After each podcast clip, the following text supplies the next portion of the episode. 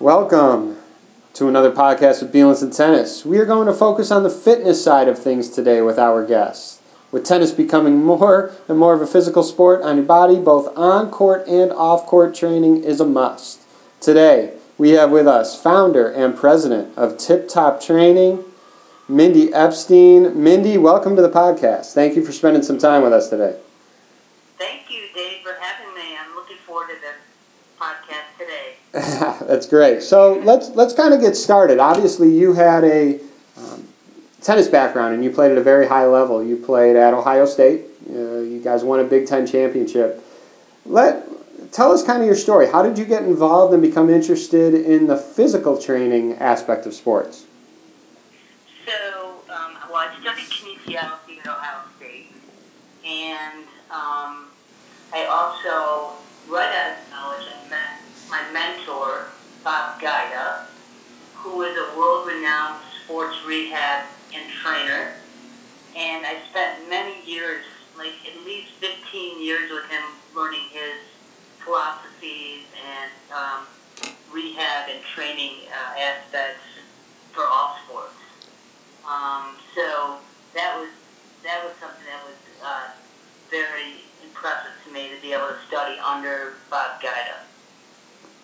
Got it. Now, is this something you said you studied it in, in, in college? Was it something that you wanted to understand a little bit more about how the body worked, not just in tennis, but in, in sports in general, or was this something that Yeah, I think I just fell into kinesiology. I had no idea what I wanted to do when I got out of college. I know that, you know, I played, you know, at Ohio State, and uh, the training was pretty simple. It was more running, uh, running than doing any kind of training that we're doing right now. I, I think that a lot of coaches in college also still have the old school, just running distance uh, instead of working on, you know, more explosive work and uh, and injury prevention. Um, so I got a great, great background with with Bob Guida.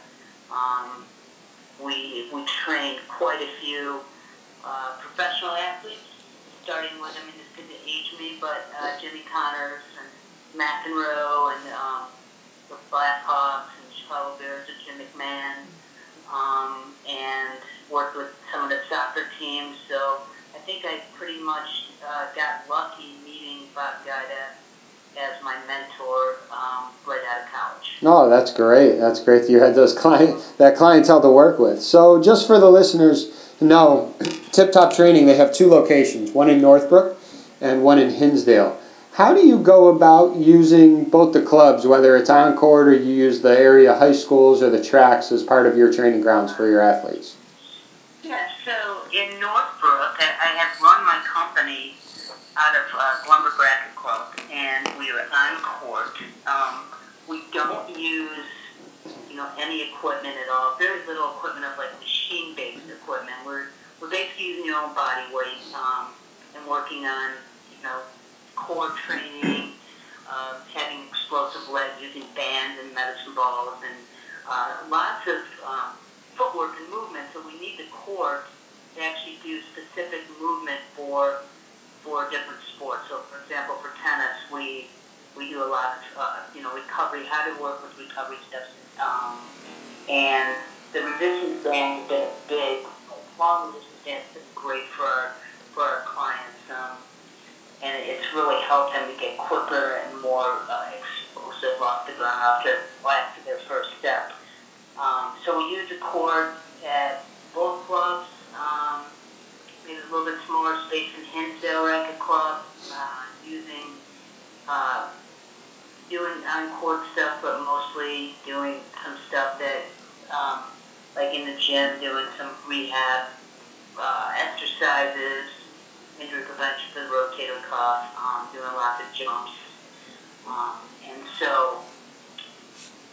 Summertime we try to go out outside in both areas. Uh, last year working in Downers Grove at a, at a high school, Downers Grove North. So it's been uh, really a great run for the last 20 years of my life here, working with these great athletes. Yeah. So, what type of athletes do you? I mean, are, are we looking at ages? Are we starting at ten years old? Are we looking at just high school players, just people looking at playing a sport in college?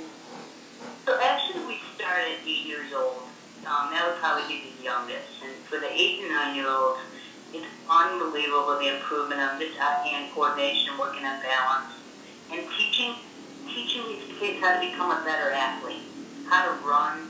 You know, how do you run? How do you lift your legs? How do you move your arms? You know, mechanically working out with these kids that have no idea how to move.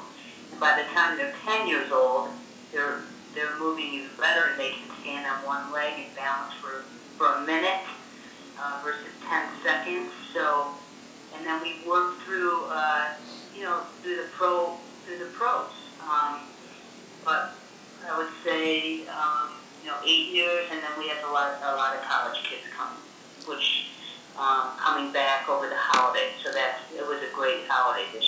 Right, I see that, and I uh, also something that you do that I really like. You you do a mix often with the younger kids and the older kids, often on the same court, and it's such a big motivating factor for those little kids to see the older kids doing the same thing they do. Now you mentioned the pros um, a couple sentences before. Obviously, are they in tune with the program and what you're doing and what you're working on with the individuals, so they can kind of supplement that as far as the tennis training goes? As far as the tennis training goes, like they're looking for specific movement. Let's say they're feeding a ball out wide to their forehand, and they want, and you want to see them load on one leg. Are they kind of is the is the kid, or are you talking to the pros on what you're working with and their development of their athlete, or is it kind of Yeah. just a separate deal?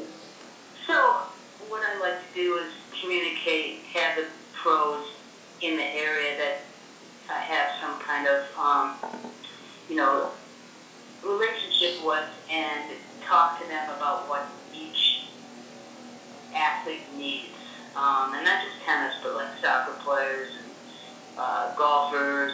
But we, you know, like to communicate with the pros and say, hey, what is it that you need to work on? Um, what does each kid need to work on? Like Michelle Bacala needs upper body strength, and she's going to Iowa next year. So we've been focusing, obviously on footwork, but also upper body. Um, or another athlete needs more balance work. So you know, we'll talk about the, the pro will say, okay, well the footwork needs to be like this, and I actually will go out and speak with the the pros, and you know, say, okay, show me exactly what you need. No, that's great. Really helps. Yeah, that's great that it's a that it's a team. Uh, you have a team working together on that, and it's not just isolation. Because obviously, the uh, more people on board with everything is just better for the athlete. So you're seeing a ton of injuries. I mean, gosh, in the in the ATP World Tour Finals, five of the top uh, eight players in the world were injured. Um, you mentioned um, you were aging yourself a little bit when you mentioned uh, Johnny Mac and Jimmy Connors. You're not aging yourself that much. So, um, what have you noticed? Obviously, the equipment with the rackets and the string, but the physicality of the sport. Do you mind speaking a little bit about that as far as the biggest difference you've noticed, um, you know, in the past 20 years ago and what you're emphasizing on because of the, that change? Well, I had, a, like I said, I had a phenomenal mentor. So he was basically on top of the world, this guy. So I got loved with Bob Guida. But ever since the day I started working with them, core training was a focus. Okay, obviously core is the center of your body and your lower back and your obliques. Be the number one focus of your body getting stronger. Everything works off of your core. It's like the center of your body. And um, from there, um, to, you know, I noticed that you need to work on your rotator cuff. Like I'm working with one of the best baseball players at Trier right now, and you know, working on he's a pitcher, so you need to work on the rotator cuff, shoulder, you know, 90 degrees above your head, and also uh, side to the side. But I feel like you know, injury prevention is huge because you know these kids and these pros are getting injured all the time, and they're pounding way too much. They're doing too much running. Right. Um, some of the kids are playing too much the sports. I'm not just saying tennis, but like playing like seven days a week soccer, and um, they need a balance between uh, injury prevention um, and training. So. Now, do you do, um, is your business mostly private, like one on one, or do you do more in a group setting, or do you do both equally? Um, I do mostly, uh, I'd say a lot more groups because it's more economical, but we do some privates, um, especially when a kid is just starting to work with us. We want to make sure that they have the mechanics correct. You know, when we're starting, they, they don't feel like they're behind. But I'd say group training is huge. And um, we just started working with adult programming right now, so that's that's always fun. Oh yeah, that's great. So, you know, if anyone's in the Illinois area near Hinsdale or Northbrook or want to take a drive out to one of those locations, um, Tip Top Training, it's great. There, I cannot say enough good things about it from my own opinion and from everyone that, that has partaken in their program. You can go on their website. Is there a, a best way to contact you, Mindy? Um, you can um, go to info at tiptoptraining.com. Okay. Um, or, yeah, that would be a great way to get a hold of me. Okay, so info at tiptoptraining.com, is that right? Correct. Perfect. And go check out their website too. The people who are listening, go check out their website. It gives a very um, thorough explanation of what they do and their staff and should answer a lot of your questions before you have any more specifics uh, to ask Mindy. So, Mindy, I just wanted to thank you for taking the time, um, talking a little bit about your involvement, how you got involved in, in the physical aspect of, of training in sports, and uh, a lot about tip top training. Appreciate the time. Thank you very much. Talk to you soon. All right. Talk to you soon, Mindy. Okay. Thanks again.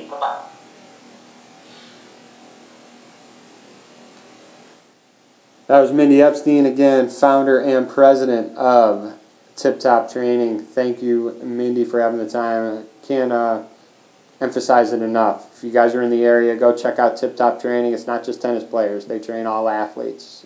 Hope you enjoyed that conversation with Mindy, and we will be back with another podcast soon. Thank you.